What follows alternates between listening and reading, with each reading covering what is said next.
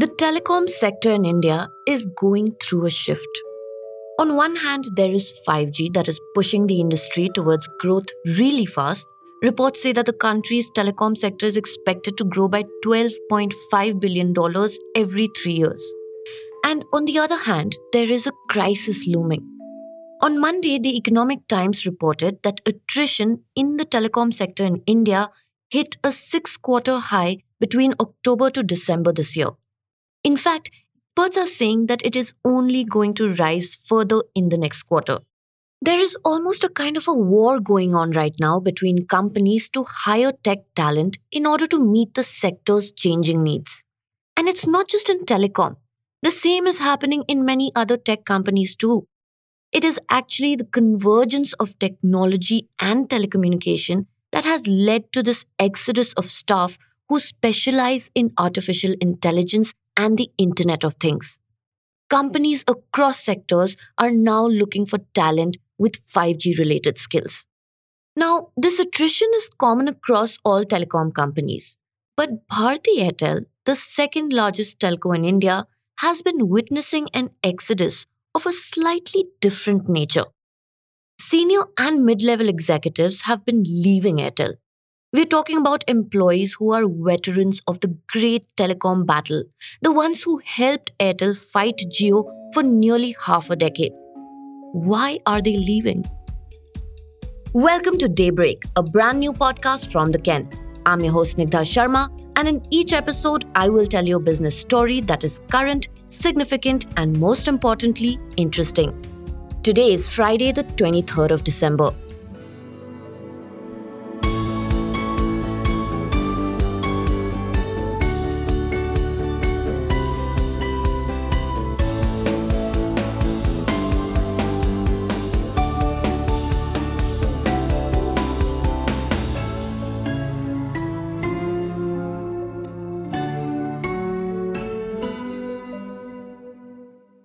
When Jio made its entry in 2016, it disrupted the market for all telecom companies with its free calls and low prices.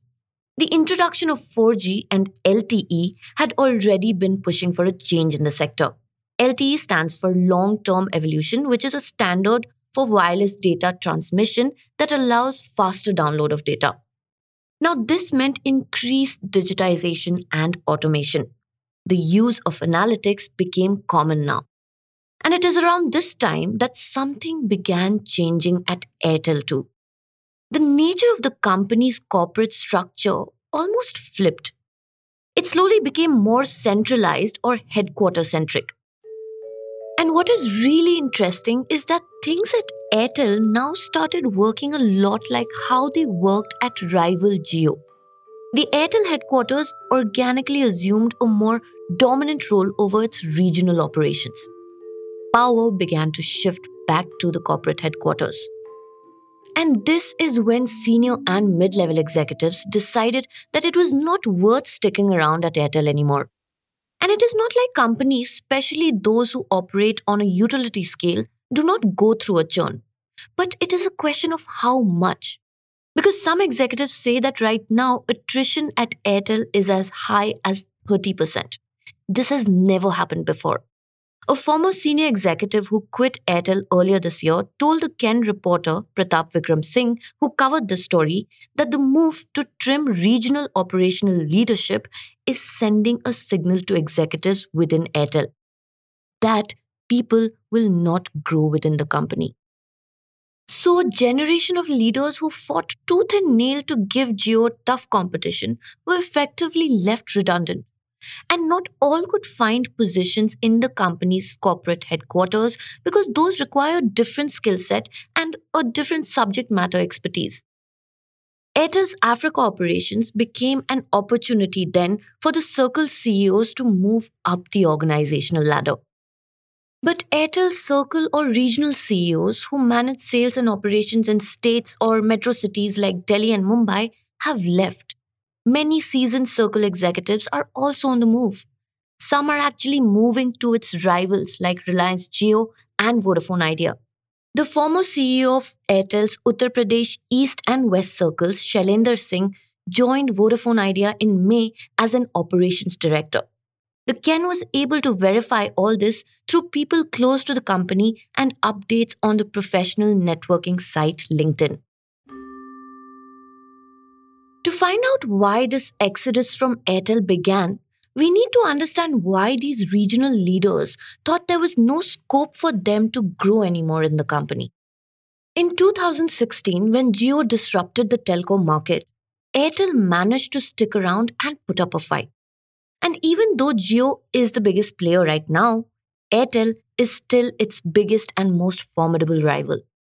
And all this is largely because of how Airtel was operating.